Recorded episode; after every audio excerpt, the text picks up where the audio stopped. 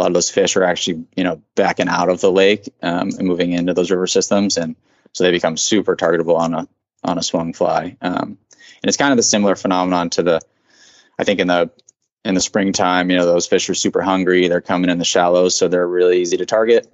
And then in the back end of the season, I think they feel that you know the winter's coming. They're you know really hungry, and and uh, so they kind of rainbow trout kind of do that progression. They they eat just about anything in the spring. They kind of see um, flesh and eggs coming down, so they get really particular about that. That was Kyle Shea talking about swinging flies for Alaskan rainbows and the changing seasons. This is the Wet Fly Swing Fly Fishing Show. Welcome to the Wet Fly Swing Fly Fishing Show, where you discover tips, tricks, and tools from the leading names in fly fishing today. We'll help you on your fly fishing journey with classic stories covering steelhead fishing, fly tying, and much more. How's it going, everyone? Thanks for stopping by the Fly Fishing Show. In today's episode, I talk with Ch- uh, Kyle Shea, who breaks out some of his best tips for Alaska. Kyle talks about his connection with Deneki Outdoors and how he wrote over 1,400 uh, blog posts for them over the years. We talk about leopard rainbows, the best time to catch rainbows, um, and a step by step guide to the gear you need for your next trip. Don't miss this one as Kyle tells us about one of the most important casts you need when fishing heavy flies in Alaska and really for any species. I wanted to quickly let you know of a new hosted fly fishing trip I have coming next year. This is your typical hosted trip, but on steroids. Go to wetflyswing.com slash destination to get on the waiting list for the next big trip. We'll be heading to a lodge um, to one of the great destinations and accompanied by a few of the big guests from this podcast. We are planning trips uh, eventually for Alaska, BC, Mexico, Belize, New Zealand, and more. But right now, I only have 10 slots available for this first trip. So go to wetflyswing.com slash D-E-S-T-I nation to get uh, more information on the first trip and to sign up for the waiting list for any of the upcoming trips. So, without further ado, here is Kyle Shea. How's it going, Kyle? Good, man. How are you, Dave? Good. Good. Uh, great to have you on the show. We've, uh, I think, you know, I've talked about this before, but how I've kind of connected, uh, you know, to people throughout this my little journey I'm on here, and uh, and Tom Larimer was, I think, the guy that kind of uh, connected us, and it's it's pretty awesome because uh, Tom I'm not even sure on the downloads and all of my stuff, but I think his episode was definitely one of my favorites. You know, the guy kind of broke things down in a systematic way. So hopefully we can get into some of that a little bit today, but maybe we can talk about, you know, how you first got into uh, fly fishing to start off and how, and is it, uh, is it Denicky or uh, Denicky or how do you pronounce that? Deneki Outdoors. Yep, that's okay. where I, where I worked for the past six years or so. Yep. Yeah, Deneki, yep, it's a common Outdoors. mispronunciation. exactly. No, I know it's. Uh, I've heard both ways, but yeah, Daniki. So, and I, I, obviously before I met you, I've seen lots of the blog posts and read stuff there on that site. But uh, before we get into all that, maybe you just chat about how you first got into fly fishing. Yeah, so um, I wasn't one of those kids uh, necessarily that you know grew up with a fly rod in their hands, like you hear about a lot um, today. Um, baseball was a big part of my life growing up, so played a lot of competitive sports and that sort of thing, um, and spent a lot of time outside as a kid and fished with a spinning rod for you know bass or I'm from Maine, Bar Harbor, Maine, um, so fished for mackerel and that sort of thing in the little bays around there, but nothing too serious um, until probably it all blends, but it's like probably the end of high school, beginning of college, kind of got in, caught, caught that fishing bug like most people do. Um, when I could see kind of the end of the end of the road for the sports career, so to mm-hmm. speak, um, kind of found a different um, avenue. Had a little summer gig, um, you know, mowing lawns, that sort of thing. Worked with some folks that fly fished, um, so kind of got interested in it. More or less taught myself. Um, had a lot of mentors along the way, of course, but started getting really serious into it once the once the baseball started timing out. And um, and then kind of through that was actually kind of wild but found out after kind of teaching myself how to cast and and reading all up on fishing and that sort of thing um, found out that my great great grandfather i guess or twice two generations mm-hmm. removed um, actually had a commercialized you know um, atlantic salmon pattern um, on the east coast.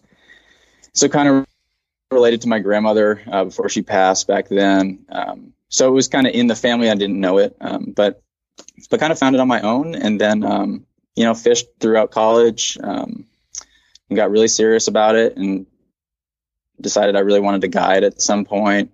Thought I was going to do the fisheries biology thing, like I think most of us do. Um, mm-hmm. We're looking for a job early on, um, and then right out of school, kind of did an internship um, with fishing um, wildlife in Maine, um, and kind of realized that I'd rather fish um, than net fish, um, and uh, and so started guiding pretty much right out of college. Got my guide license in Maine, um, and guided for oh I don't know two or three years. I think I had my license, but it was more or less just you know getting shop days. Worked in the, you know three shops, and just got some days when I could. But then throughout that whole process um, in college, especially, um, read a lot of blogs um, and nerded out and all that stuff. And the Deneki blog was a one that I checked all the time and really respected. Um, and so when it became time when I decided I wanted to get outside of Maine and kind of um, fish for a living, so to speak, and actually guide full time, um, threw a lot of resumes out there. I think I something like 120 hmm um, gigs across the West and in Alaska. Um, it was a long process and a lot of, you know, emails back and forth, but I actually got an email from um, Deneki from Alaska West, um, which they owned at the time, still do, um, to come out and guide for them. And so that kind of spun into the next chapter of doing it full time, working in Alaska. Mm-hmm. Oh, cool. And what what was the name of the uh, Atlantic salmon? Was there a name of your great great grandfather's pattern? Yeah, it was called the it's called the Colburn the Colburn Special. Um, so my grandmother's uh, maiden name is Colburn, and it's has three different variants. The the most common one, which you can find in some shops still in the Northeast and in Canada, um, is like a chartreuse and black um, hair wing, so to speak. And there's uh-huh. like a few different color variations of that. I've been dying to do a long term Atlantic trip, but they're all kind of said and gone in Maine right now. oh yeah. What, oh right, right. What's the um? How do you spell uh, Colburn? C O L B U R N. Oh yeah, yeah. Cool. Um, and then what was the um? So I'm just I'm just taking a look at the. I, I know I've heard of the Colburn. I've heard of that pattern. I'm looking at. Um. Oh yeah, yeah. It's yep. I got you. It's uh, chartreuse and black. Um, a little yellow. Yep. Yeah, yeah, yeah, exactly. Yeah, that's classic. Um, and then and the baseball thing. What was your? Were you thinking? Uh, you know, going pro? Was that was that kind of your your thought, or kind of going semi pro on that? Was that before you got into the fly fishing?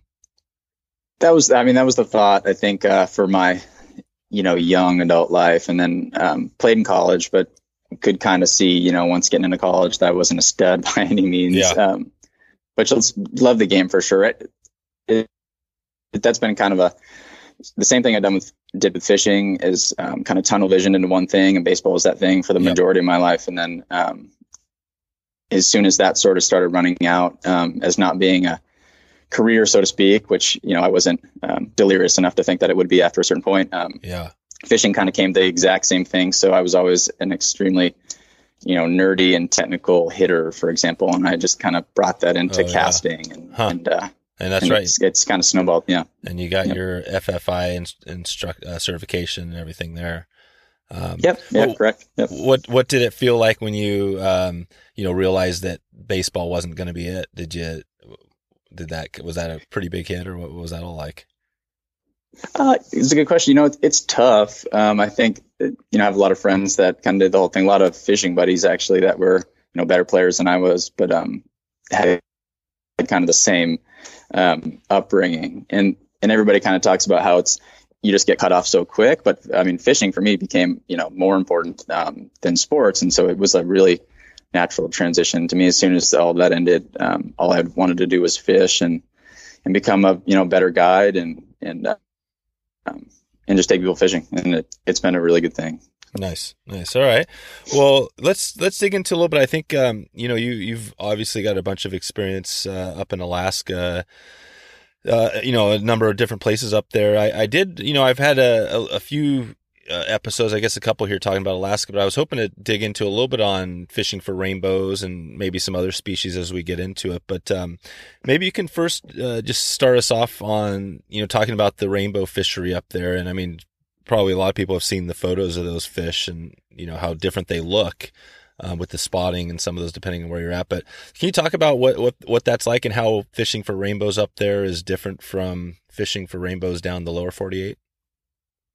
Yeah, for sure. So I've always said um, that rainbow trout in Alaska are, um, you know, an entirely different species, um, seemingly, um, than the lower 48. Um, and the cool thing about Alaska that I don't think gets enough credit, um, especially nowadays where we seem to be kind of sweeping under the rug what fish are native and what fish aren't native. and so one of the best things about Alaska is, you know, they're all native species, um, which I think is pretty special, and especially this day and age where that's few and far between now, it seems. Um, but the really cool thing about Alaska is people forget how big Alaska is, and so you know, if you were to, you know, impose it on top of the map of the United States, you know, it's like I can't remember the exact, it's like a third or a quarter of the United States, something ridiculous. Right. Um, and so you see all these kind of subsect populations of rainbows um, that are vastly different from each other. They look different. They fight different. Um, they prefer different flies. Um, all across the state, and a lot of that is because um, it's a really big state, and so it'd be like fishing, you know, for trout in Oregon, and then going over to you know Colorado and, uh, mm-hmm. and fishing for trout. It's a, it's a huge geographic area. Um, but and one of the cool things about Alaska trout is I, they seem to react more like brown trout, right? They're much more aggressive. They take really big flies, um, you know, everything from mouse flies to tiny traditionals. Um, you know, they, they do it all. Yeah. So it's a really cool. So you really, are really catching cool those. You are catching them sometimes fishing with dry flies and small patterns. It's not all the big um, flesh flies and everything. yeah, for sure. I, so I um, spent six years on Dock at Alaska West, and, and we didn't fish um, traditional dry flies very often. Um, we walked a lot of side channels, um, which is really tiny water, kind of breaking through branches um, to get to, a, you know, walk up to a beaver dam, so to speak, or, you know, there's a couple fish potted up. Hmm. Um, and in those instances, you could throw a dry and, and, get them to look up at it. But for the most part, they would take a mouse fly as well. And so, you know, if you can get them to eat a mouse fly, it's yep. not as interesting to toss an Adams um, in there. We always used to say how cool it was on the Kanektok to catch um, you know fish on such big flies. But at the same time, it's kind of that New Zealand philosophy. It's pretty cool to catch really big fish on really small flies too. Um, yeah, and you can do it all in Alaska. right. Cool. Well, in Alaska West, what what is the Alaska West? That's just um, is is that a lodge out there, part of uh, uh is, or what, what, Can you explain what that is exactly, or is that a, yeah. a few different rivers? Nope. So it's just one river, um, one lodge on a river. So um, Outdoors um, is a parent company of a bunch of lodges. So um, they have a lodge on the Dean River in British Columbia called BC West. Um, a gig in the Bahamas that I worked at called Andros South Bonefish Lodge. Um, they also own Rapids Camp Lodge um, on the Naknek River.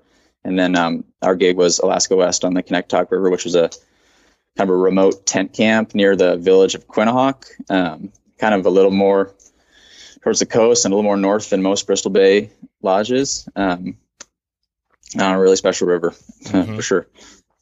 Okay, and what's in the Kanektok? What's that river? If you if you had to quickly describe, um, you know what it looks like and everything that area. So it's a um, it's pretty far from like the big mountainous picturesque thing. I think most people um, relate to Alaska rivers. Um, there are big mountains, but, um, but they're you know 100 miles away and kind of off in the distance. So it's really uh, low gradient coastal river, um, really glassy long runs, which lends itself to um, some really fantastic, you know, swing spey mm-hmm. opportunities. Um, but it's really kind of a mild river. There's no rapids or um, very coastal. Okay. Okay. And what, and size wise, are you talking uh, a uh, hundred feet uh, wide or how big of a river are we talking? Yeah, it's, uh, at, yeah, it depends obviously on the point of the river. Um, but yeah, it's, at its widest, um, you know, a couple hundred feet wide. Um, in most most runs that we would fish, you know, a good spey caster, um, you know, because that's how we fished a lot, a lot of the time, um, could pretty much fish the opposite bank or at least get the fly out to it. Um, gotcha. So not a huge river by any means. It's a long river, you know, it's almost 100 miles. Oh yeah, um, cool. But uh, and it's got yeah, but not very wide at all. And it's got all, all the species, everything you, you would want up there. Yep, yeah, we we got um, you know, really impressive runs of king salmon um, that were really targetable on a fly, and then it gets all five species of salmon. A really big silver run, um, and then a really cool population of what we would call leopard rainbows. So yep. those um, rainbow trout with the spots. You know, the spots in their eyeballs and their bellies. Um, really stunning fish.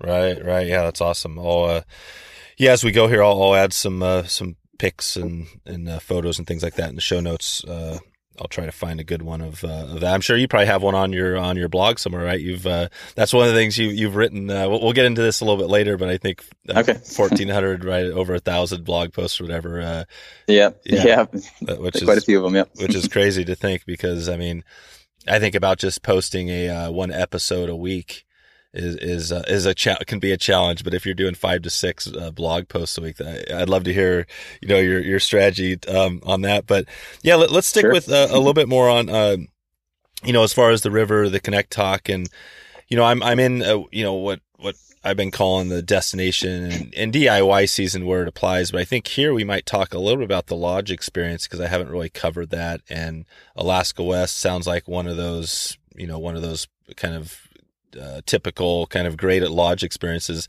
Um, but before we jump into that, can you just talk a little bit about you know how you catch uh, rainbows out there on on that river and what that looks like? And is it easy? Is it pretty much anybody that has never barely fished before can just go up there and, and slam rainbows? Not really, actually. surprisingly, uh, not so. So yeah, anybody can go up there and catch fish, which is you know one of the best selling points of Alaska, right? And and the and I've always told people on the sales side of things that if you only have, you know, one trip a year, um, can, you know, pour your hard earned, hard earned money into. Um, Alaska is so great because if the, the weather's punk, something fish is, you know, salmon, at least on the Kanektok, you know, salmon generally fished really well in the really poor weather. And when the sun was out, you know, the rainbow trout fishing um, ramped up and got really good. Um, but the, as far as the difficulty of the fishery, what was kind of neat on the Kanektok was um, trout were kind of the varsity game. So the you know the salmon, um, it's like we said, it's not a very wide river, so the salmon are pretty condensed in the area. And generally, if you get a fly in front of a wild salmon, he's probably going to eat it. Hmm. Um, and so I would I wouldn't put um, the Kanektok as like a blue ribbon trout fishery as far as numbers are concerned. Um, um, and what you get out of that is kind of a challenging fishery um, that's also rewarding. And so you can absolutely um, you know row down the river and catch piles of trout. Um, but if you're looking for you know a big you know if you're upping your quality, um, you can kind of target different positions in the river um, and and really hope for that you know one or three or five fish in a day that are really special. Mm-hmm. Um, and so I guiding it um, always really loved that side of it. Um, you know where I'm at now in Bristol Bay, a lot of these rivers, I mean, you catch a lot of trout, and it's the same situation. You know, if you're going to go for quality, then you can target that. Um, but on the Kanektok, it was it was more of a challenging game, and so we would always get guests, you know, that would say, uh, you know, because we would always hang out in the evenings and try to figure out what they want to do and, and go over the, the program for the next day. We'd ask them, you know, what they wanted to target, and and often they would say, well, we're going to take it easy tomorrow. I want to fish for trout, and I'd have to explain to them like, well, that's kind of the that's going to be a little more more work. You know, it's a little more technical, and we're going to have to be more focused. Um, you know, we're not just chucking into a pot of silvers and um, and they're latching on. So, gotcha. so yeah, it's not it's not as um, Alaska gets stigma for being um, yep. you know, the the easy thing, and, and good anglers don't want to go there because it, it's you know it's like shooting fish in a barrel, but that's not always the case. Right. And are you picking up fish from, you know, when you're fishing for salmon? In there. Well, I guess there's it depends, right? If there's so many salmon, you're probably not going to get necessarily get into those uh, some of those bigger rainbows. But what what what you know? Can you talk a little bit about how you do if you did want to target some of those bigger rainbows? How you might go about trying to do that? Yeah. So um, the Kanektok is. Um, you know, every river's different, right? Um, but on the Kanektok, it, you generally target different water. Um, you know, the couchier water, a bigger fish isn't gonna is smart enough and is big enough that he's not going to fight a lot of current um, to stay in, whereas a smaller fish might find this little micro pocket that he's comfortable living in. Um, but it's the same the same game as it is in the lower 48. You know, you find where they can comfortably be away from predators and they have an easy access to food, um, and that's generally where your biggest fish um, sits. And then you just adjust your tactics um, based on the time of the year. So Alaska you know everything's changing all the time from you know early season before the salmon get there um, fish are generally um, hungry coming off the winter um, so that's when they most likely were going to take mouse flies um, you know big streamers the really fun ways to fish. Um, a lot of that happens in the early season because they're just so hungry and, and, and ready to eat. Um, and then as soon as salmon start coming in and they start sniffing eggs and, and then once they start dying off and flesh starts coming down there, everything changes. And so um, to target those fish, you kind of, I always look at it as you don't have to be, you're not matching the hatch so much as you want to be just before the hatch happens. So if you can give that fish kind of the first hint of what's to come, that always seemed to be um, what pulled the really big guy out of there. Gotcha. Okay. Yeah, that's that's uh, so basically yeah, it's similar to if you if you're fishing down in the lower 48 and um, and and the run and then and spey right? Are you now are you fishing with the kind of doing the spey game out there for for rainbows or or both rainbows and salmon? Yeah, so on the Dock, our one of our big um, draws was our king fishery. Um, you know, swinging for kings because it's a low gradient river, um, and it's, it's really easy wading. It's all just you know golf ball size rocks, if not smaller. Um, and it from you know camp all the way down to tidewater where it hits the ocean. Um, every run essentially is you know stand on the gravel bar and and chuck a big cast across and make a mend, and it pretty much fishes itself all the way through. Obviously, someone that fishes a swung fly, um, you know, has a little experience actually fishing a swung fly rather than just letting it rip on through is going to catch more fish. But you're generally in the game um, just because the water is so good and conducive to swinging flies. Um, and so for kings, that was super effective and productive and really popular. Um, but yeah, we would we'd get guests um, that would want to also swing for trout, and as trout spey has evolved um, in this funky little industry. Um, there's been a lot more interest for that. And of course, you know, we as guides would go out and, and swing for trout just because we really enjoy it. Um, there are, you know, other rivers out there that are, um, you know, better trout spey rivers. Um, but like I said before about the Connect document, the, the fish that you get um, when you do get one are really stunning. So it's super rewarding. So we always, it wouldn't be the tool if you were just a numbers guy, which none of us are. Um, you know, but it's a fun way to fish, and so we would swing for trout as well. Yep. Gotcha. Okay. Um, well, we're gonna dig a little more into some of the, you know, some of the fishing tips and things like that. And I know, you know, obviously on, you know, writing for, uh, you know, Deneki, you've had uh, a lot of opportunities to get into the tips and stuff. Can you, yeah. you know, talk a little bit about what that was like? And you know obviously you've written a lot there. And, and maybe talk about what some of your most popular or maybe some of the blog posts that you're more most proud of you know that, that are out there. Yeah. So um yeah. So the writing um uh, kind of snowballed really fast so um, when i first went up to alaska west was just the guide obviously and just kind of learning the ropes and was really green um, on alaska fishing and and you know, I've always loved learning. Um, and so I was just trying to be a sponge and learn as much as I could. And then, um, had always read the Deneki blog. So, um, I always thought it was really cool. It was kind of the Alaska West was like the mecca of where I wanted to work for the longest time. Um, and then right after my first season in Alaska, um, we needed someone in the Bahamas to kind of be a, you know, host, um, sort of, sort of person, you know, do casting instruction and, and that sort of thing at our bone fishing lodge. Um, and then the owner at the time who had started the blog and really kind of built it up to what it what it was at who the time.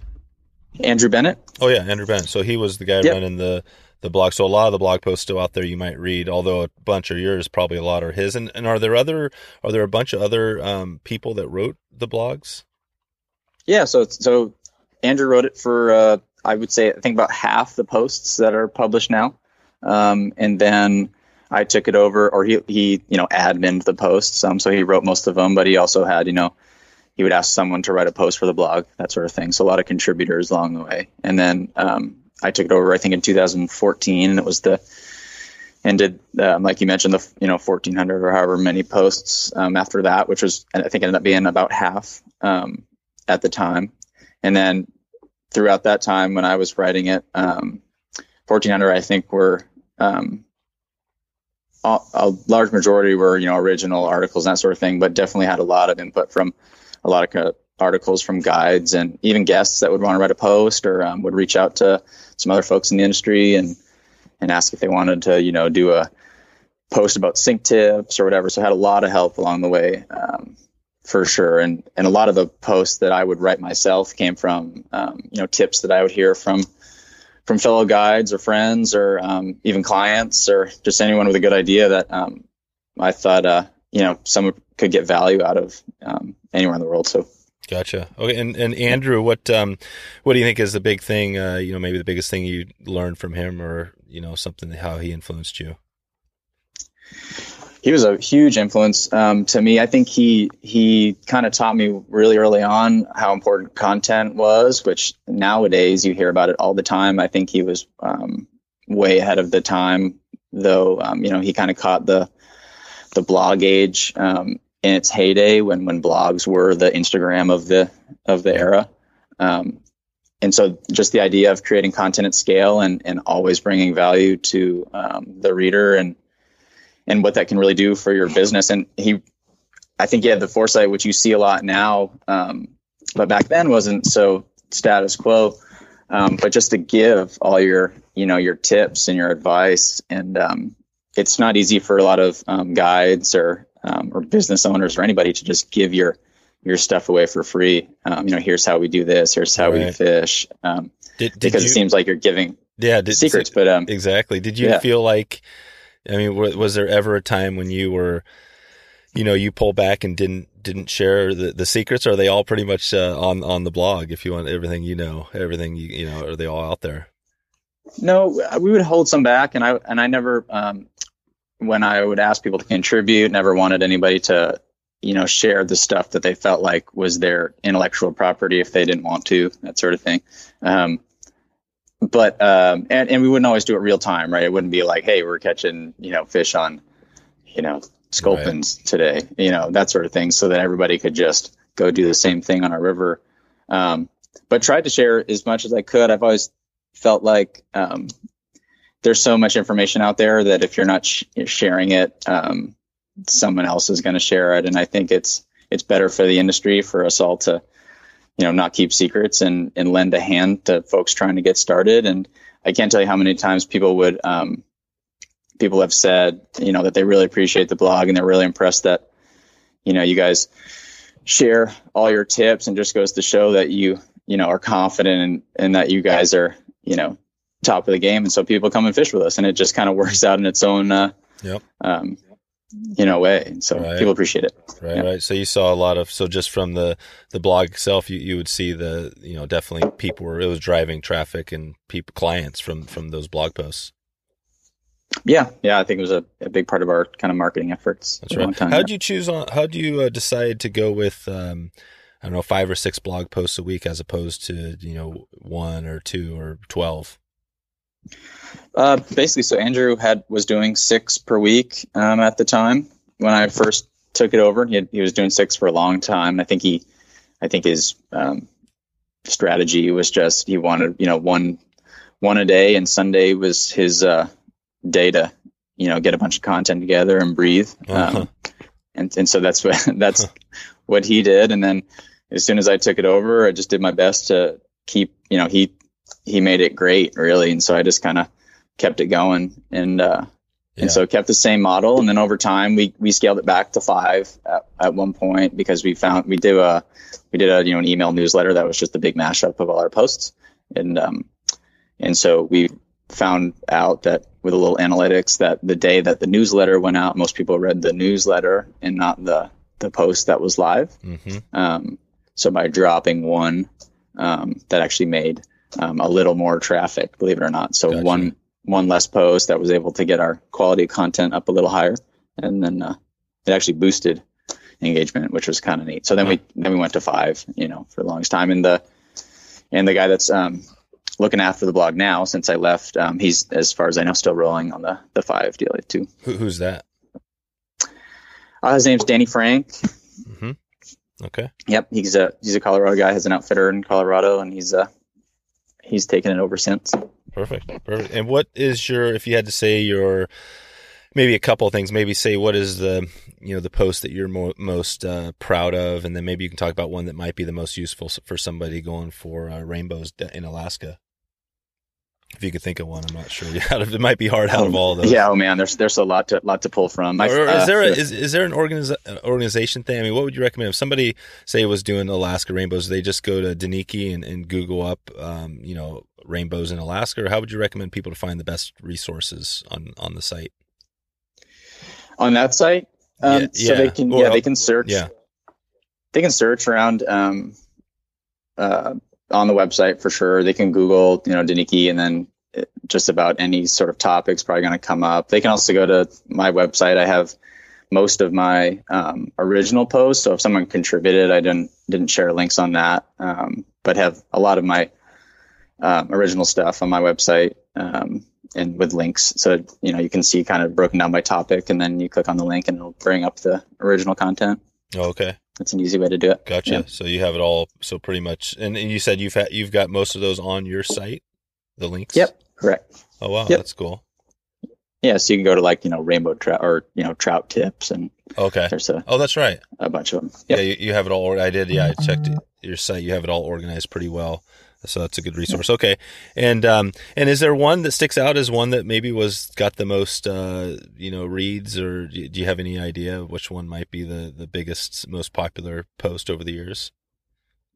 I, to be honest, uh, and I think it's just because it got shared by a lot of friends and uh, um, clients and that sort of thing. But I, I, think probably when I checked the analytics before getting done, um, was I did a little sign off post just saying thanks for that everybody was reading, or for everybody that read it oh, yeah. along the way and that sort of thing. And I think that was actually probably one of the um, most traffic. There you go. Um, probably thanks to social media or whatever. But but I think that as far as you know, the actual stuff that people read um, for the content, I think the the ones that actually picked up the most traction, oddly enough, were like the really short, simple tips. Um, a lot of gear hacks. So simple mm. things like you know making um, sunglass lanyards out of fly line or sunglass oh, yeah. you know retainers out yep. of fly line. Little hacks like that. How, how or, do you um, how do you do that? What what's the tip there? Is there a special knot or, or how do you basically do a nail knot? So you just make a um, I have a little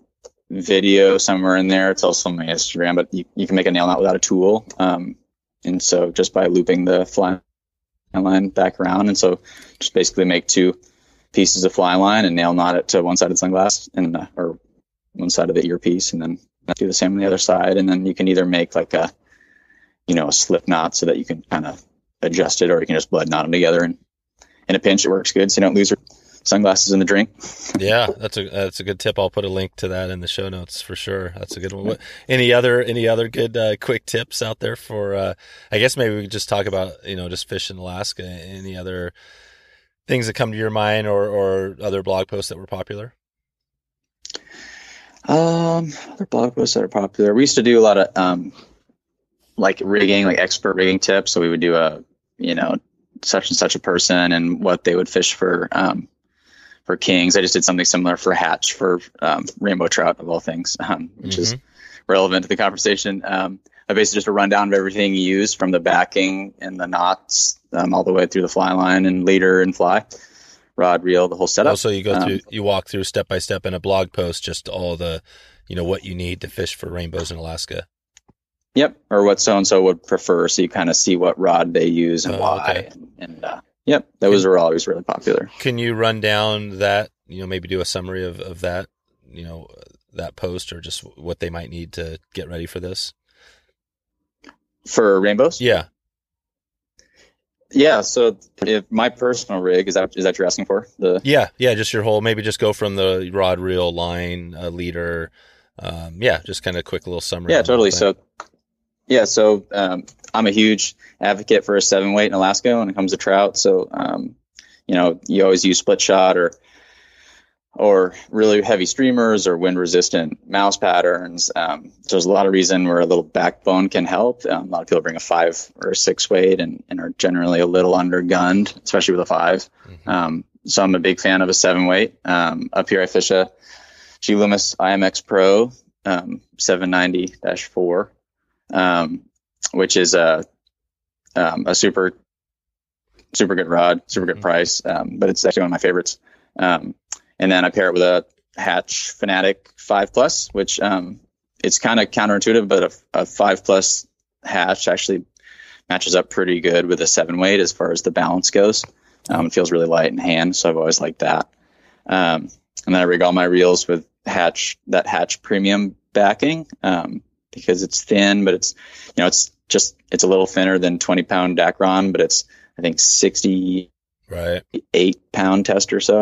It's almost 70 pound test. Um, which in Alaska is really cool because you never know when a king is going to hop on. Um, they do eat trout flies at times, hmm. um, or a chum, or you foul hook a sockeye or something by accident. Um, so that extra backing can be a big help. Um, you know, the trout's probably not going to pull deep into it, um, although they do it at times. You know, in some mm-hmm. some fisheries, um, but it's nice to have that you know that stout backing on there. And then for um, depending on how you know I'm fishing, um, I like to build my own leaders. So I'll use you know hatch uh, uh, mono or sometimes maxima, um, usually from about 20, sometimes 25 um, down to 12 pound, and just kind of build a leader in usually about two foot sections. Mm-hmm. And then uh, adjust the tippet accordingly. Usually fish 2x um, fluorocarbon for the majority of, of fishing in Alaska until they until they make me go down to you know three or four x. Um, yeah, I'll stay at stay at two. Yeah, gotcha, gotcha. Okay, yeah. and and and then yeah, like you said, you might be using a mouse pattern, weight, um, split shot, and it, it, typically, are you guys doing more? swinging or more i mean and are you doing the bead thing and all that stuff can you talk a little about the different techniques that might be used yeah we do it all um, and it's uh, changes per you know, per time of year. For when sure. is the best time? Um, when would you say if you had to pick one time of year to go down there to to hit the the rainbows? When would that be? Um, prob it depends on the style of fishing that you like, and so and that's not being uh, salesy. Say anybody that works. If you wanted to swing up some. Swing flies, so you probably go um, either early because they're pretty hungry and they start to pile up, especially like in Bristol Bay right now. Um, you know, they pile up in a lot of little micro rivers between lakes, which is a lot of the fisheries in Bristol Bay, and so that makes a really good um, scenario where you can oh. swing or fly through a lot of fish. Gotcha. So this um, is like a June. June is early. Yep, June. Yeah, like mid June to you know first couple weeks of July. So pretty much yep. right, right it, now, you know, right now would be a, a, great time to hit it. For sure, and yeah. um, and then a lot of the bigger rivers, um, like the Queege or the Naknek, where you see those really big um, chrome steelhead looking rainbows. Um, a lot that can be going off right now, but the prime time for that's in the fall. Um, so usually like, you know, late September into October, a lot of those fish are actually, you know, backing out of the lake um, and moving into those river systems. And so they become super targetable on a, on a swung fly. Um, and it's kind of the similar phenomenon to the, I think in the, in the springtime, you know, those fish are super hungry. They're coming in the shallows, so they're really easy to target. And then in the back end of the season, I think they feel that you know the winter's coming they're you know really hungry and and uh, so they kind of rainbow trout kind of do that progression. They they eat just about anything in the spring. They kind of see um, flesh and eggs coming down so they get really particular about that um, at times um, during kind of the summer and august and september. And then um, as september starts petering out and, and into october um, they kind of get back onto they're not so picky anymore. They're going to eat anything that's in its way. Right before, so, yeah, before things get cold and yeah. shut down a little bit. That's cool. Okay, but, and but, yeah, go ahead. Oh, but because um, so a lot of people see that early and late season in Alaska is like the only time to, to go for trout.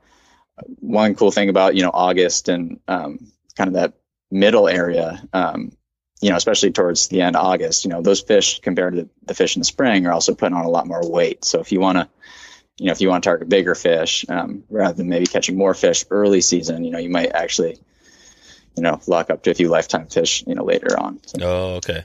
So yeah, there's a good time to fish for them just about the whole season. So I see. Okay, cool. Um, yeah, maybe you could talk a little bit about, um, you know, and I'm not even sure if there is uh, potential down there at the, uh, you know, Alaska West in that area to to kind of go and do it on your own. But maybe you could talk a little bit about just the lodge experience you know what what for somebody that hasn't done it before you know what that's like. And i guess we could just use the alaska west since that's kind of what we're talking about here.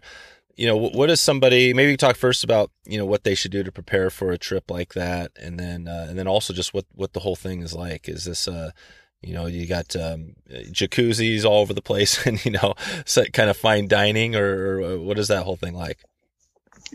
Not so at Alaska West was very, um, very not jacuzzis and wine and dining. Um, so it it's a we call it, we used to call it a tent lodge. Um, and so it's a you know, everybody stays in weatherport tents. Um, and the you know the weatherport tents for the guests are nice, um, you know, clean tents with two you know normal beds, you know, twin beds and a little heater and a little closet organizer. Um, so you know you're roughing it, but it's you know it's pretty cushy. Yeah. Um, and then the glamping. you know the lounge. This is, this is the glamping. Yeah, exactly, Yeah. exactly right. Yep. And the guide quarters are are typical guide quarters. They're way they're way less nice, um, which Oh, also really? makes it. But what is for- that? What is way less nice? So you're in a, a small tent, kind of there without a heater, or what? What's, what's No, no, you got a heater. It's, they're just, um, you know, they're older tents, and they're usually, you know, two to a tent, two or three guides to a ten, and guides and uh, me included are generally not um, super uh, worried about pretty things or yeah? I was gonna say, what, what is that like? things like What that. is that So- like when you're uh, when you're in a tent for? Uh, I mean, I guess you're out there for four or five months at a time, or, or how long are you out there in the tent with these two two two guys, kind of doing? At Alaska West, it's shorter season, so it's only like a three month. Um, Okay. Yeah, So, a so three-month- three, three months. season, What, yeah. What's that? What's that feel like for somebody who's never been in a in a guide tent for three months with a couple other guides that maybe aren't totally hygienic? yeah, it depends on the person. It stinks if that's what you're getting at. Yeah. Yeah, it's it's uh doesn't smell good, that's for sure. Yeah. Um, yeah, but it's fun. It's it's um you know all the furniture uh you know in the tents are generally kind of bush carpentry, so you know we build them out of Uh-huh. you know whatever plywood's left, and and so everybody kind of it's like going to college and kind of setting up your dorm room. You know what I mean? It, Right. It's uh or you know Boy Scout camp. It kind of um, which is a kind of a fun part of it all. You know, you kind of make a little home for the summer, and then um, you know you pack it up, and all the you know at that camp, all of our stuff would get packed away for the summer, so we take it all apart um, and build it the next year again, and Oh yeah. just keep doing the same thing every season. Yeah, Gotcha. Gotcha. So you're yeah you're putting this down. This is out on just a remote river on the river, and you're in the location. Are there other? I mean, I guess there's other guides and things like that. You know, folks around the area. What what is that like? Is there other pressure and people coming in? And, and is this a fly-in uh, sort of deal? no, it's uh, so we were only like five miles or so from a native village called Quinhagak that has an airstrip. And Oh, so, okay. um, in this program, we'd fly into the village and then take our boats, you know, five six miles upriver um, to where the camp is. Um, but as far as traffic, yeah, there's two other gigs on the um, on the river, which which brings some traffic as long as well as the you know, people that live in the village. You know, they're ripping around the river every once in a while, and um, and there are some people that float it, you know, occasionally. So there's some traffic for sure. I mean, nowadays, you know, there's it's really hard to find remote um, rivers that nobody knows about. Right? There there are few and fewer and fewer secrets every year. Um, It's still um, incredible fishing, and the fishing kind of sustains all that pressure well. Um, but but it's definitely not. They're not alone out there. That's for sure. I see. Okay. All right. Well, uh, I mean, I think we've kind of covered, uh, you know, a little bit of the experience there, and you know, like you said, I mean, if you want that type of experience with a, which is cool. I mean, that's a kind of a remote, uh, not necessarily a lodge, like a full-on, you know, buildings, but tent. I mean, it seem, seems like a great experience. What what would be the, you know, have you worked in some places where the opposite, you know, end where you've got the full extreme, you know, you do have the jacuzzis and, and that whole thing, and is that quite a bit? Is that experience a lot different? Yeah. So, um, so in January this year, so I just, you know, finished up with Deneki. Um, and so this is the first year, um, that I'm not going back to Alaska West this summer. Um, and took a job as the marketing, marketing director for, um, a company we're kind of rebranding right now as Bristol Adventures. Um, but that owns, um, Kulik Lodge, is actually one of the first, if not the first, um, flyout lodge in Alaska. Um, and they're kind of the, the next level up, um, from say that tent lodge. So, you know, really nice cabins that we just, you know, renovated, um, new cabins. So every guest, you know, has a cabin and then the guide quarters are, know, still guide quarters, but they're, you know, a, a structure as opposed to a tent. Um, but it just, it does have an outdoor jacuzzi. Um, but it's, um, it's not like a wine and dine place. And so I really relate to it because it's a very similar program to Alaska West as far as the vibe and, and, uh, you know, the, how, um, the quality fishermen that comes through there and that sort of thing. Um, and then we also have another gig that I've um, I'm scheduled to get out there too, but haven't been out there yet. Um, but called Mission Lodge, which is another historic lodge in Alaska, and that's very much so the the wine and dine, like you put it. Um, you mm-hmm. know, with the with the you know jacuzzi and sauna or whatever and, and a really fancy lodge and, and uh, you know really high end accommodations. And so it's it's it's cool to see all the different levels of service right? Um, because yeah. you attract different levels of customers um, and you don't compete against each other. And you can kind of as you know as of now um, you know we're able to you know if someone calls up and wants to go fishing we can kind of place them you know by their interest which is a there you go. it's pretty it, cool. it sounds a little like um, uh, Jim Klug with uh, Yellow Dog, who um, I'm trying to think now if I've. Uh, I think that one's coming up here in a little bit. I actually uh, talked to him, and uh, let's see here. Yeah, that'll be out in uh, I guess probably next month. But um, but yeah, he was talking about kind of the same thing. How that that's really cool. How they can find the right lodge and you know just well whether it's a lodge or just experience for the person where you can chat with them and see exactly what they want. It sounds like that's with your new gig that's that's kind of what you guys are going for. Somebody comes in and and I think you actually mentioned I, I think uh, you also even do with this new company even non not even tri- fly fishing trips right? Do you guys do other things?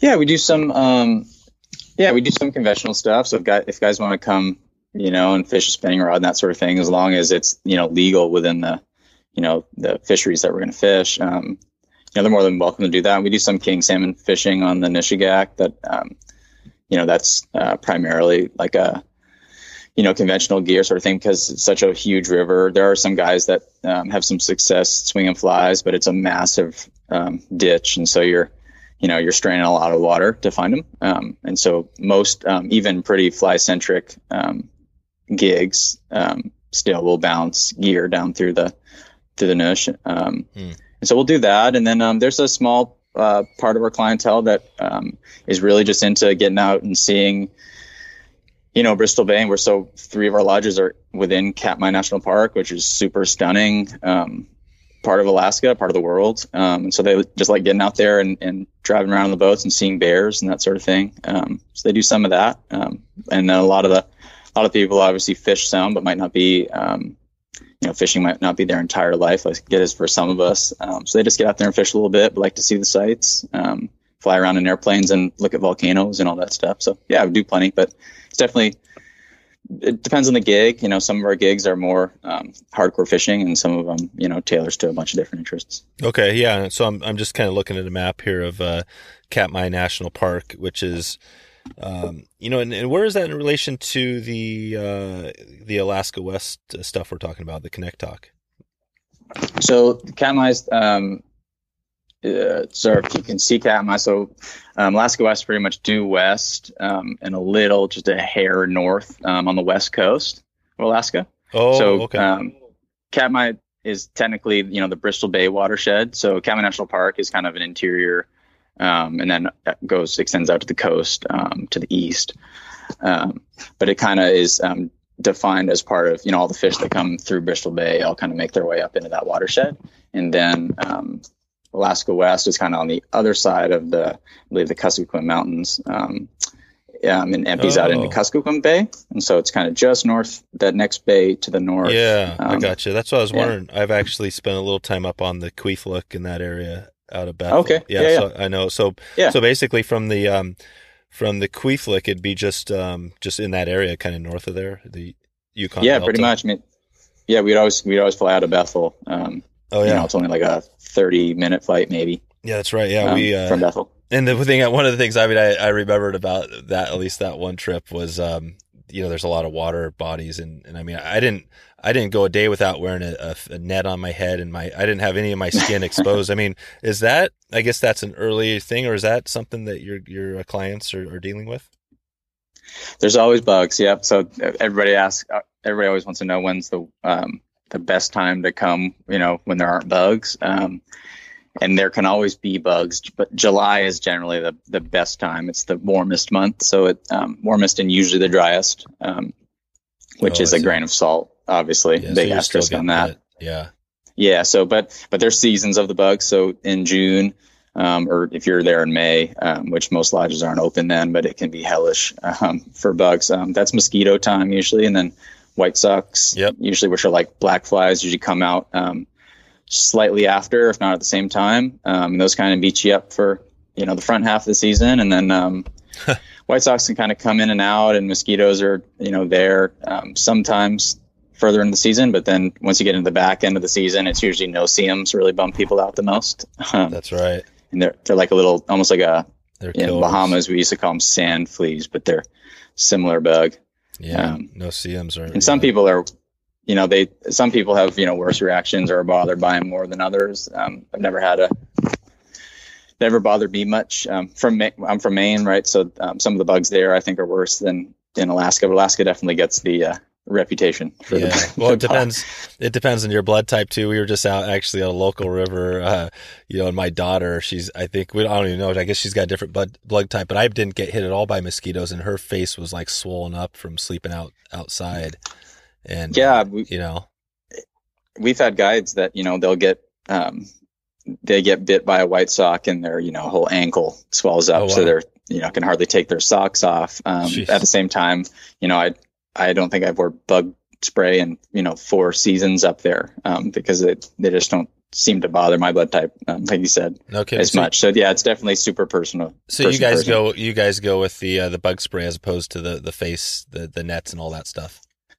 some of our guys use use the nets, um, especially um, when working around camp. You know, there usually there's some like slacky water and kind of swampy water um, in the back of camp. So when we're when we're setting up camp or whatever, um, head nets are a big thing. But you know, there's the, there's always the the macho side of it. Some guys don't wear them because they don't want to be you know, Yeah. show that they're They'd Their rather weakness, put on, but, um, they'd rather you know. put on some nasty uh, chemical, right, onto their, Right. that stuff. DEET, right? DEET is the, yeah. yeah. Personally, I can't stand the the head net in my vision. Um, Oh yeah. So I don't wear one, but I always would have two um, in my boat uh, for guests if they if they prefer them because there's there's no no use being miserable for no reason. So Nice, nice.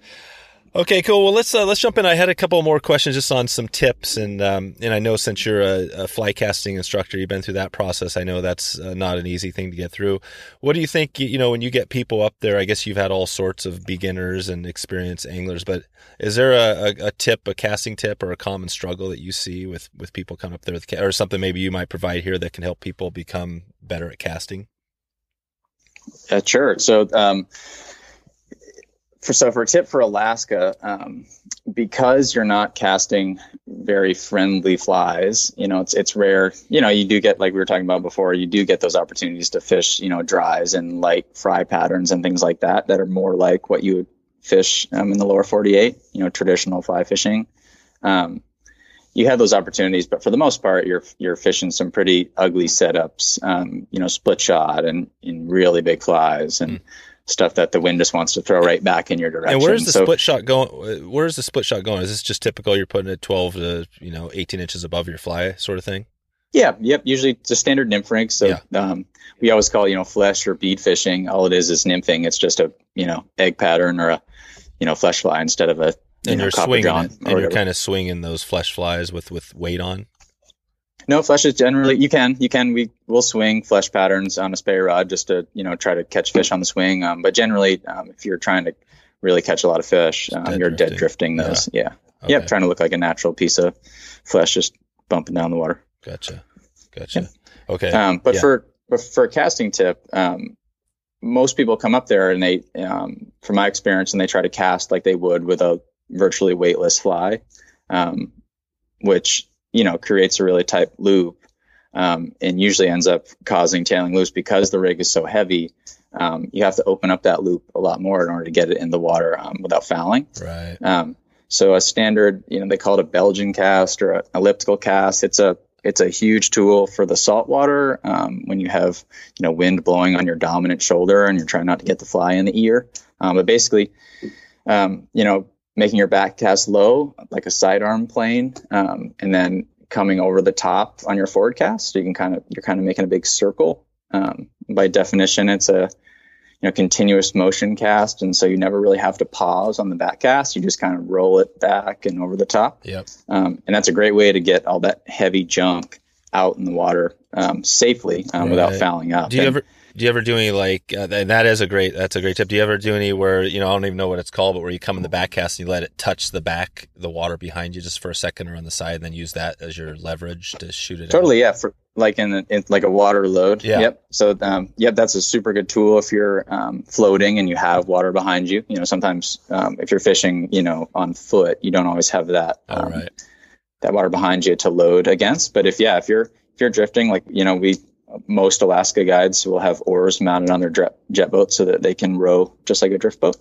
Um, and in those instances, yeah, absolutely. You just kind of flip it over and use that water tension to load the rod and then just flip it back in the game. I think one of the best tips um, in all arenas of fly fishing, um, at least in moving water, um, maybe not so much in sight fishing, but keeping your fly in the water as long as possible and actually fishing for the maximum amount of time throughout the day um, obviously relates to more opportunities to catch fish. So anything you can do to maximize the time your fly actually spends in the water and not above it, um, over time, you know, over days and weeks and years, will relate to more more fish caught. Um, so something like a water load where you're not false casting, you know, two, three, a hundred times in the air. Um, just being able to flip it back and get it back in the game, that will um, translate to more fish in the long run. Gotcha. Okay. Cool. Yeah, those are that's a definitely a good tip on the casting because that yeah, it's it's never easy casting with a bunch of weight and and our guys. So it sounds like mostly it's still a a nine foot kind of t- traditional seven weight rod, but you, you, said there is a little bit of spey. Is it kind of a you know ten percent of the guys are coming up there spey casting, or is that becoming a bigger thing? And and what would you recommend for the rods to bring if somebody's going up there to say in June, mid June? Um, to early July, what what rods should they bring up there? For spey rods? Uh, yeah, for maybe spey or both. You know, what would you recommend uh, to a guy that yeah, may, so, maybe does a little bit of spey and, and traditional, or should he choose? Yeah, so for totally, I I recommend bringing both. Yeah, I would never, um, you know, suggest pigeonholing yourself into one one method because you never know, um, especially if you enjoy uh, spey casting or you know fishing a swung fly. Um, then it's it's definitely worth bringing up. You know, a rod takes up a very little amount of space. Um, in the grand scheme of things. So um, for a single hander, um, you know, seven weight is king. Um, you know, there's a lot of great seven weights on the market. I think um, something not super super fast um, is best because because you're going to be oftentimes going to be throwing shorter casts mm-hmm. um, with you know difficult flies. It's nice to have a little softer tip to be able to load that in close. What, would glass um, would glass be a good rod to bring up there? Do you see much glass? We see some. I, I would say it wouldn't be the best rod to bring up, but it's fun. So um, yeah, I definitely enjoy fishing glass, and so it's um I understand the fun factor side of it. Um, but like like I was saying before, I use that IMX Pro. It's a fast rod by all standards. It's just um, you know not quite as as fast as like what I would use on the flats, you know, for bonefish or whatever. Yeah. Um, which is one reason I like it. Um, but then to answer your question on on the spey side of things, um, I a lot of there's a lot of different theories. So a lot of people like um, if they're going to be say swinging for trout, um, they like a smaller spey rod because they like playing that trout on a smaller rod, you know, just like the fiberglass because of the fun factor. Um, personally, I think the best thing about um, spey fishing is that tight line grab um, because your fly is always under tension. The moment the fish hits the fly, it's that electric grab, right? That's what we all um, all love about it. Yeah. And so because of that, I don't put too much um, thought into um, you know a lighter rod so that I can feel the fish load the rod. I want to know that if you know, there's that really special fish that hops on, I have the backbone to land them. Right. Or because there's so many other critters swimming around Alaska that might also eat the same fly, um, it's nice to have a little more backbone to play a fish um, that hops on that you're not expecting, you know, whether that's a, you know, king or a steelhead or, you know, depending where you're fishing. Um, right. And so I like a, like a, you know, seven weight um, or a real stout six, um, you know, uh, shorter spey or, or uh, switch rod. I personally I like rods kind of like that sub 12 foot. Um, that's why I like that IMX Pro. It's 11 11. Um, but I like it in that range because it's a good happy medium um, between it casts. You know, it can cast as far as you'd ever need to, um, but you can still fish it in tight quarters and but still mend and, and fish it well. Mm. Um, whereas a switch rod, you can get in real tight, but you don't. It's more difficult to control your fly with a Oh, shorter rod like and that. that G Loomis, the IMX Pro you're talking about, is a is that a spey or a single hand rod? Both. So so Yeah. one is a they have a series of single handers in spey. Um, Gotcha. And if, I fish both of them in Alaska. Yeah. Okay, and uh, and what what so the this nine foot seven weight is that the rod, the traditional rod you'd ha- you'd go with there? Yep. Yeah, for sure. Some people like a like a nine and a half or a ten if they're going to be ten footer. Um, if they're going to be you know boat fishing, a lot of the fishing like around Anchorage, like down towards the Kenai and and those areas, people love the ten foot rod. Um, personally, I like I I'm such a casting geek that I like the standard nine foot. It's what I've always used. Yeah. Well, is there a Um, difference in casting between a nine and a ten? Uh, is is one easier than the other?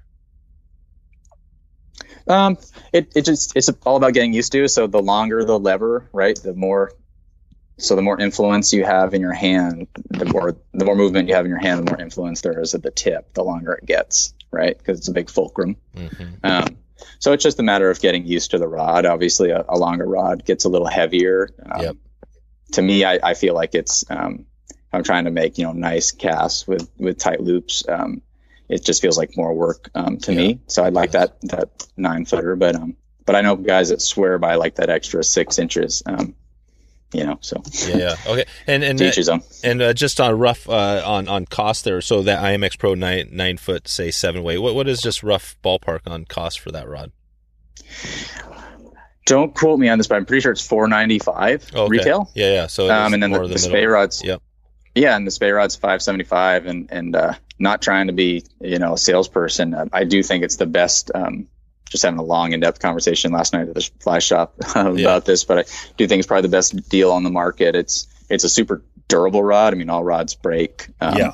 can break, um, but they're super super tough. I'm not really sure how they. Uh, how they made it so inexpensive, to be honest, because Right. it fishes just as good as rods that I fish that are a thousand dollars. You know, Yep. so.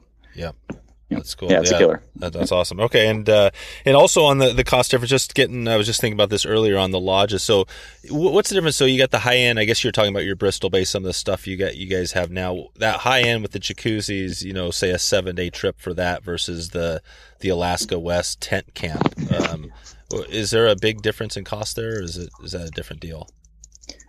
Um, generally, so um, I think uh, at the time, Alaska West, you know, the last time I worked for him, I think it was in that, I think I want to say 63, 90, you know, 6,500 ish. And then you have a charter to get out. So, you know, you're probably getting out there for seven grand or so. Yep. Um, our, our gig, um, that's probably most similar, but, but higher amenities, which would be Kulik Lodge, um, that I'm working for now, you know, that's, that's actually a, a cheaper trip.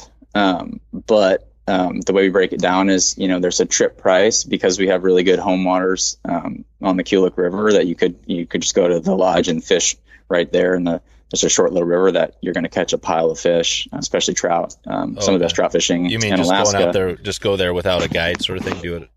Go to the, just the No, they guide it, but Oh, you can well, you can fish it in the evenings by yourself too, which is a huge selling point to that operation. Um, but so you can fish on site, but we also um, part of our parent company owns a flight service called Katmai Air, so it has a whole fleet of airplanes, um, and so you know it's a fly out gig, and so the way we structure it is there's a trip price, um, which is you know similar to like the former gig at Alaska West, but you can add on flyouts, um, okay. and so which is pretty pretty cool. Um, little deal to have because if you know if you can only afford so much, you can still come up to Alaska and have a great trip. Or um, if you don't want to fly out, you don't have to, um, and, but you don't have to pay for it. And um, but then the other lodge, you know, Mission Lodge, um, that's an all-inclusive deal, so that's substantially more expensive, like in that ten thousand range, Mhm. um, which is most which is pretty standard for that that level of That level, of right. lodge in, in Alaska. Yeah. Gotcha. Okay. So yeah, it sounds like there's a lot of different options. And and are there people sure. up there that are say going to um uh well, I guess we can bring back to the Kanektok in that area. Are people kind of going up there doing the DIY thing? Do you do you see people coming in there that I mean, I guess it's a, probably be a few amount, but do you, do you ever see that?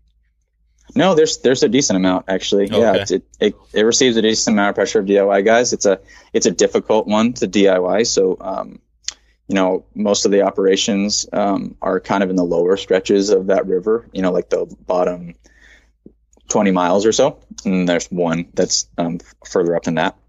But um, and so that's where a lot of the, you know, the fishing is probably the let's say like the half, you know, from 50 miles down is probably where um, the fishiest part of the river. Um, but to access that, you know, you have to you have to have a jet boat um, and have to understand how to run rivers and that sort of thing. So it's not a very easy DIY trip, but mm-hmm. um, there's a lot of there's several outfitters, and I would forget most of their names um, right now, but they run, you know, um, they'll fly into the to the headwaters um, with rafts and outfit you, and, and you can do the float, and oh, it's cool. uh, yep. you know, I think it takes most people like you know ten days. I've heard of people doing it in seven that just you know really pushed through with kayaks, yeah. but it's I think it's more of a nine to eleven day exactly. trip. Two um, two weeks would be awesome.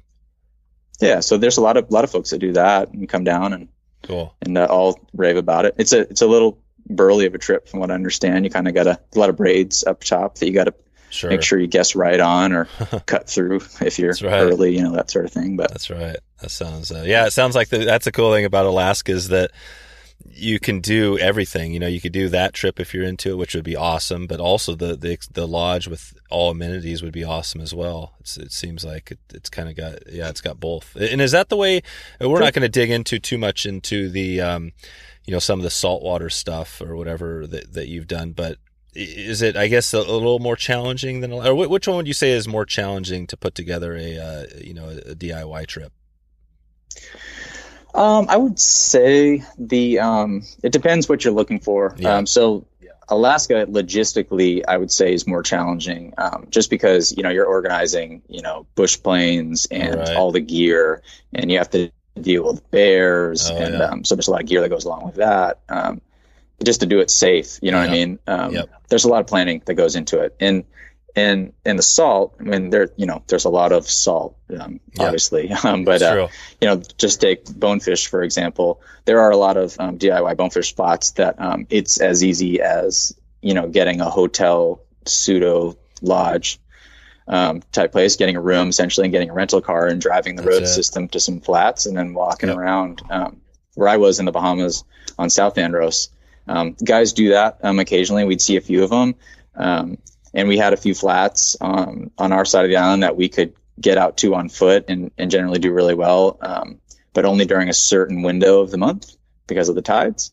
Um, but the most of the fishery is a extremely difficult, um, you know, area to navigate. And so, you know, our guides that are in it for 30 years are the guys that captain those um, hmm. trips. And so you know, you can't just get a boat, get a skiff, and go rip around in there because no. there's no nav aids or anything like that. So that type of fishery would probably be just as challenging, um, you know, in a lot of ways. But I would say probably the planning aspect in Alaska is is pretty top tier. Um, logistics. It is. Yeah, yeah, yeah. Here, no, that's a that's a great point because uh, yeah, it, it takes a lot more and yeah, the saltwater stuff, it might be tough to get out to some of those places, but like you said, if you can find a beach and, uh, you know, I recently uh, talked to uh, uh Ray Montoya, who actually has been fishing in Yemen in that part of kind of the oh, middle, oh, cool. the Middle East for, I think like 20 years. And, you know, he pretty much, he's got some photos out there. You could Google it up, but, you know, his cot's on the beach, on some random beach. His truck's right next to him. He's just waking up and going out fishing in, in the Middle East. So, that it sounds like paradise. Exactly. That's what I know. That's what I told him. I was like, Jesus, this this sounds like sounds like an amazing place to go. So uh, so yeah, you have to listen to that that episode when it comes out. But um, will do. So yeah, let's uh, wrap this thing up. I got a just a little rapid fire round. If you got a few more minutes here, um, sure. To jump into this. So uh, I, I kind of like to start this off with the the two two two, which is the top two uh, flies, top two tips, and top two resources, and we can just keep it on that Alaska, you know, rainbow, Alaska West sort of thing. So, do you have a couple of flies? And I guess you know you talked about mousing and flesh flies and everything else, but if you had to pick two, what what would you do? I would go. Um, I'll always fish a mouse because it's it's hard to beat the fun factor of a mouse. Yeah. Um, and the Mr. Hanky is is one that we've fished for years and years and years, and yep. that's um one of Jeff Hickman's patterns oh, okay. who guided Alaska West oh, before okay. my time. I think he got done the year before I did, but so there's some history there. So it's always kind of neat to fish. And I tie some um, of my own a little bit different to make them smaller and, and a little bit, uh, just a little bit different how I like to fish them. Um, so that would be one of them. Um, and then shoot in Alaska, uh, anybody I've guided with knows that I've I'm obsessed with flesh flies for some reason, um, just because uh, I think it's really cool. Those big, beautiful trout eat really big, ugly pieces of flesh, Yeah. um, and so I think that's pretty neat. And that's I carry with, carry them with me even this time of year when it's generally not the fly to fish, um, and have a few different you know types of patterns that have ridiculous names and all that stuff. Yeah. But, um, Is that just, just, flies in general? Yeah. Is that just a um, a piece of uh, a, a white rabbit strip tied on a fly with a, a little flash? Or is that pretty much it? Or and and do you have one name of a of a fly that, that might that, that's that we could look at? Um, it can be. I think I, I tie um, the majority of my flesh flies, so they're not really named. Um, but Oh, okay. they're um, they can be as simple as like a white uh, or just kind of a we they always call it like dirty sock, you know, like Yeah. a grayish Yeah. um, bunny. But I tend to get a little more nerdy into it. Um, there's some great patterns out there, like called the Happy Meal or Aqua Flies has a great um, um, articulated flesh fly. Um, that's a really good fly, but um, you know, generally they have like some beads in there to make it look like a little, you know, chunk of eggs and flesh. Oh, and right. um, a lot of them get pretty fancy. You know, they have, you know, a bunny tail and then collared with a different color that's kind of a peachy color, and then like a, you know, a marabou collar to make it look real stringy. Um, Yeah. There's some art to it for sure, even though it's an ugly thing. Are, are they weighted? Yep, generally. Yep. Not all of them. Sometimes, you know, you'll fish split shot to get them down, but um, some will have dumbbell eyes, some will have lead wraps under the body. Yeah. Yep. Because you want it down there for sure. You want it down. get it then. Yeah, you want it down Yeah. close to the bottom. Okay, and Yep. what about uh, you? You mentioned a few tips already, but do you have a few, you know, tips for fishing Alaska? If we're, you know, I guess we could keep it on the rainbow. Just generally, it could be casting or fishing or anything that comes to mind that it could help somebody get into, you know, maybe one of their trophy uh, rainbows. Yeah, I would say, um, uh, let's see, I would say always set towards the tail. That's one thing that we, we I think any guide can relate to that. Um, but generally, when you're looking for that special fish, one thing that usually ruins it is is not hooking that fish, but landing that fish. Um, and so, one of the biggest um, faults, mistakes we see, and I would assume most guides see on a regular basis, is rather, especially when drifting or, or you know fishing moving water, um, is once that fish eats or the indicator goes down or it, you know takes the fly on the top, whatever it is. Um, so I set that rod tip towards its tail side, or you know, some people say um, set it downstream. Mm.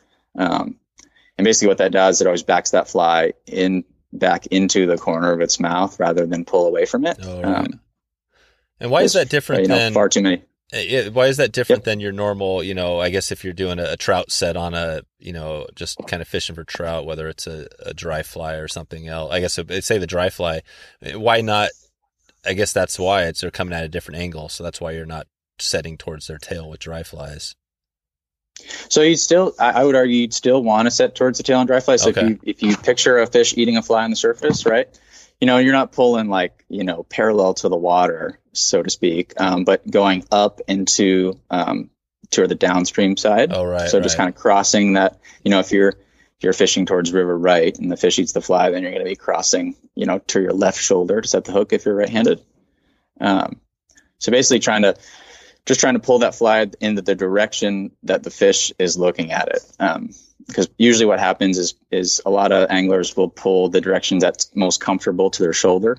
Um, So it, whether that's the right direction or not, and in that moment when that that fish um, you know eats the fly, if they're pulling upstream, um, you know you might. That's generally the case when you fight your fish for a few moments and then it pops off um, because you, you know, you're pulling the fly away from it. It caught a small piece of its lip, um, but never really sat yeah. sat in there. Gotcha. Yeah. Okay. Yeah. Yeah. That's a great. T- uh, you have uh, one more uh, that you might yeah, add again. You know, thinking about the rainbow and, or maybe I guess it could just be a, just a general. Uh, is there anything that kind of for Alaska that covers it all, from a general tip side? Um, let's see. And I guess you think about the tips. You know, uh, again, the the blog post thing kind of sticks out there because it just seems like uh, how many years is that? Four years of a blog post almost every day. Five. Yeah, five years, Five years, almost yep. every day. It, it, just- Yeah. it seems crazy, and I know some of them were short. Some of them were like the top six tips with a little quick little summary. Um, Yep. But yeah, and on all those tips, is it hard to weed through all that stuff you wrote? And is there stuff out there too that you don't even remember writing? Oh, still- for sure. yeah, Yeah, I, I'll. I, I've you know tried to grab inspiration for you know articles, you know freelance stuff, you know writing for magazines or whatever, and and uh, try to get some ideas for future articles and that sort of thing, and I'll just Google, you know, topics and find posts that I, you know, wrote or, or you know, Oh, had right. someone write Your- or, or your things like that, and, and be like, oh yeah, yeah, like oh yeah, that's That's cool. we'll dig into that. Yeah, definitely have forgotten a lot of them. Yeah, for sure. That's pretty awesome. Um, so yeah, well, well, uh, I think uh, I've just got a few more quick ones I want to bust through here. So, um, do you have a uh, you know a go-to piece of gear that's you know maybe not necessarily fly fishing that isn't a camera or a dry bag, something that you kind of don't leave home without? Yeah, so um, I use a, a Delorme. Technically, it's Garmin now, but um, I have an older edition uh, InReach, um, which is like a you know satellite communicator. I forget what the technical term is, Oh, yeah. um, but basically like like a spot locator. Yep. Um, but the the beauty of the Delorme system is you know I'll bring my smartphone, keep it in my waders or whatever, and um, which you don't even have to, but it makes it easy. But it pairs up with a smartphone and not only gives you the SOS button anywhere in the world through GPS if you had, you know, if you broke a leg or had some issue that you needed help, um, but it's also a two-way um, communicator, so you can text through it as well. Um, Oh wow, and so I, yeah, so I try to keep that on me, um, whether I was guiding, when I was guiding, or when I go out to these lodges, um, you know, to host some trips in, in Bristol Bay, I bring it with me because you never know, and um, and then I take it when we go float for steelhead on a river that we know really well. I, I still bring it because it's really small. Hmm. It's inexpensive um, of a service, like eleven dollars per month or something, um, and it's That's a pretty um, good lifeline. Yeah, highly recommend if anybody fishes anywhere outside of a road system. that's awesome. That's awesome. And what about? Do you have a good uh, favorite book, magazine, or resource? Ooh, good question. Um, man, I read a lot. Um, I would say a few of my favorite mag. I read the Flyfish Journal a lot. Um, that's one of my favorites. Um, Nice.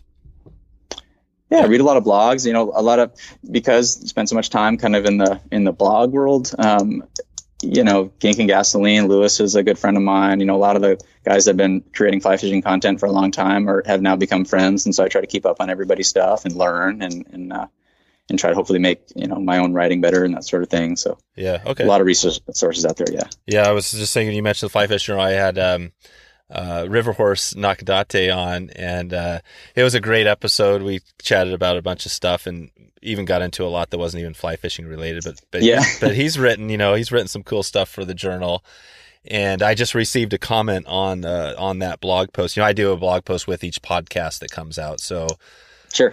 so it's an easy way for people to get you know i get to the some other information and links and stuff but um but i had a comment on there and uh, and it basically said hey you know thanks for the thanks for the episode and i just i just went and subscribed to the fly fish journal for a year after listening to that because he talked about how you know how amazing it, it was but as far as the comments on the blog post, do you find? I mean, that seems to be a little bit of a struggle for me getting interaction, you know, on comments and things like that. Did you guys get? I think you had quite a bit of interaction. Did you read all the comments on each blog post, or how did you deal with all that?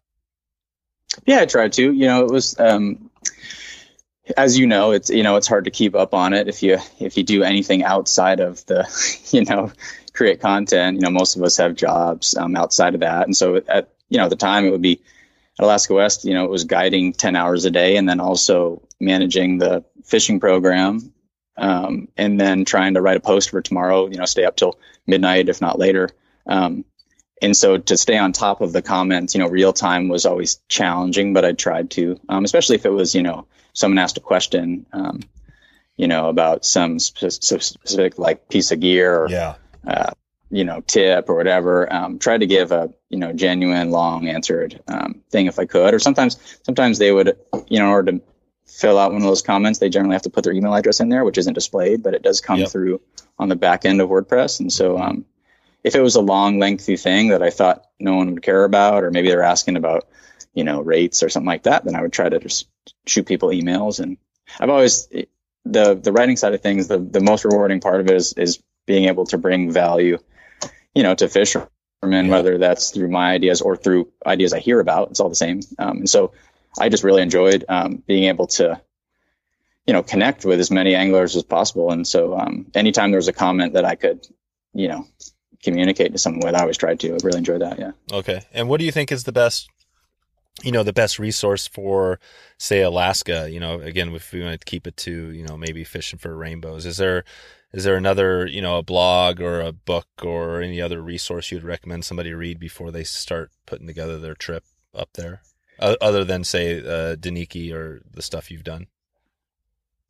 Yeah, that's a good question. Um, or is there, or is, or do you think Deneki is is the maybe the one of the best resources out there? I think the Deneki blog um, was has put out the most com- content. I don't know if it's you know the best or not. Um, yeah. But honestly, there's there's not a, a lot of Alaska. Yeah, there's not. I think Alaska. No, and, and I think Alaska was um, in the mind's eye. You know, that's where everybody wanted to go. Say, um, you know, 15 years ago. Um, and all fisheries have that. You know, one year it's the Seychelles, and the next year it's Christmas Island, Yeah. and then the next year it's Montana, and everybody has it. It's cyclical, and it comes back around. You know, Kamchatka had to for a long Yeah. time was the You- place everybody wanted to go. Right? You would think Um, there would be more. You know, I noticed that on my own because when I was, uh, you know, occasionally when I do these episodes, I I search. You know, I'll search for the name like you know Kyle Shea and and podcast or something to see, or video or to see what's out there. Sure. And uh, and and Alaska, what came up, my own blog post with uh, Brian O'Keefe. And I'm not sure. No kidding. I'm not Yep. sure if that's because the cookies were uh, on my probably computer. the cookies. Yeah, maybe true. the cookies, but uh, but I think you know, again, just there wasn't a lot. You know, there there's not Yep. a lot of podcasts on Alaska. There's not. I mean, so it, it kind of surprised me. I was like, well, where are all the where's all the information?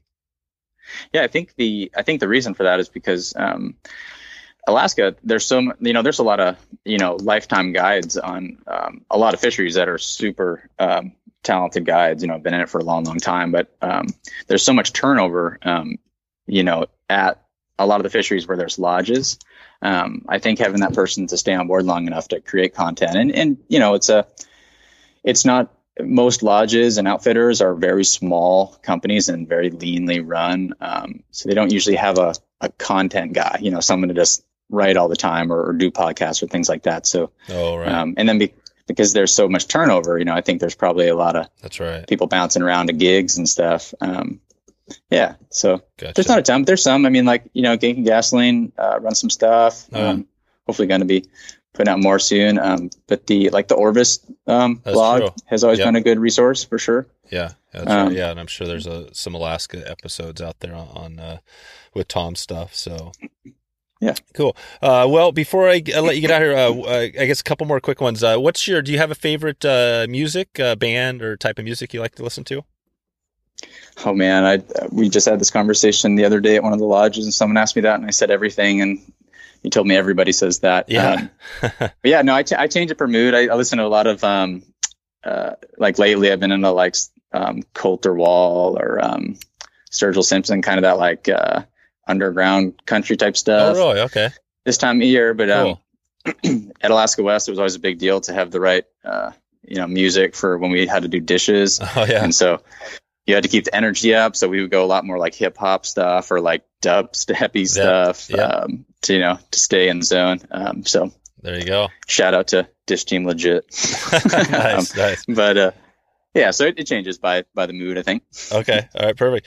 And uh, you know, you're how how long you been doing this now? How long you been in the fly fishing? You know, kind of the, the industry or whatever.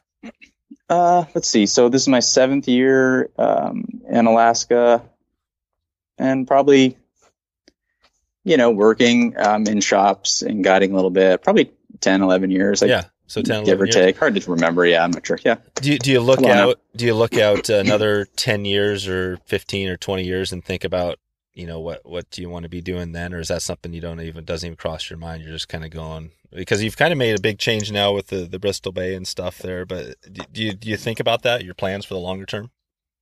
Yeah, big time. I, I've I'm always uh, I'm, I would say I'm super introspective and and probably too much of a dreamer at times um, for my own good. Um, so I I'm always trying to think of the next step, um, but it always involves fly fishing. To be um, entirely honest, um, it's just kind of the avenue that I um, you know think I want to go. I think with this new change, it, it's a lot of different um, right now. You know, not guiding full time or managing lodges. Um, but it what it's doing for me is allowing me to learn you know um, an entirely different side of this industry um, Mhm. and hopefully spend more time with a rod in my hand which is uh, which i'm looking forward to right. um, and uh, i'd see it as you know i I genuinely love the fly fishing industry, not just fishing, um, and love every aspect of it from the, the, business side to the fishing side to the guiding side.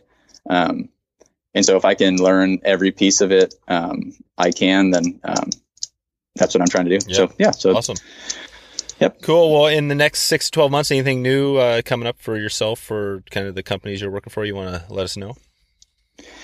Yeah, we're we're um, in the pipe to drop some new websites. Um, hopefully soon. Hopefully we'll get them out um, this summer. Um, and so it's a big, big project. But um, hoping to get a you know currently we have just a you know face of our parent company at Bristol Ventures that redirects us kind of to our um, previous parent company called Katmailand. Um, but soon it'll be a you know brand new website, and then each gig will have their own um, website, and we're hoping to you know do some really cool stuff as far as start um, blogging again and, and creating content and ramping up our social media. So mm-hmm.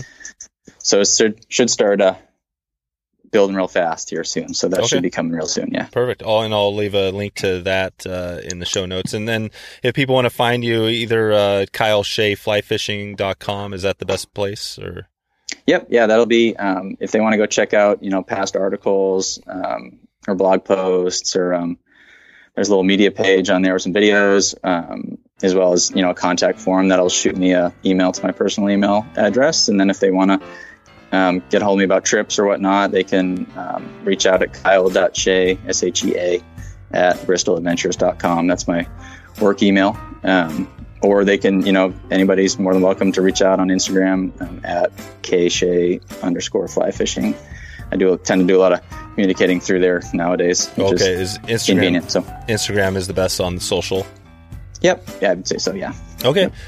All right, Kyle. Well, uh, thanks for coming on. I appreciate you sharing the uh, you know the knowledge and the tips today. It's been you know it's been a lot of fun and uh, and definitely for all the work you've done. I know blog you know writing blog posts um, is not easy for a lot of people, and uh, it sounds like you enjoy it. But uh, definitely appreciate the resources that you've provided, and and yeah, I'll keep in touch with you here as you go along. I'm excited to see where you're going to take your uh, you know your work as you go. Excellent, Dave. Well, I appreciate it. Thanks for having me on. Okay, see ya. All right, bud. All right, bye. So there you go. If you want to find all the show notes, all the links we covered, just go to wetflyswing.com slash 92. Interested in heading out on a fishing trip with me and a few of our great guests from the podcast? We'll be heading out on a lodge trip to one of these amazing destinations next year, and I need 10 people who are ready for a trip of a lifetime. Go to wetflyswing.com slash destination to find out more and to uh, get your name in the hat for this trip and ones to follow. Thanks again for stopping by and check out the show day. Look forward to catching up with you soon and hope to maybe see you online or on the river. Thanks for listening to the Wet Fly Swing Fly Fishing Show. For notes and links from this episode, visit wetflyswing.com. And if you found this episode helpful, please subscribe and leave a review on iTunes.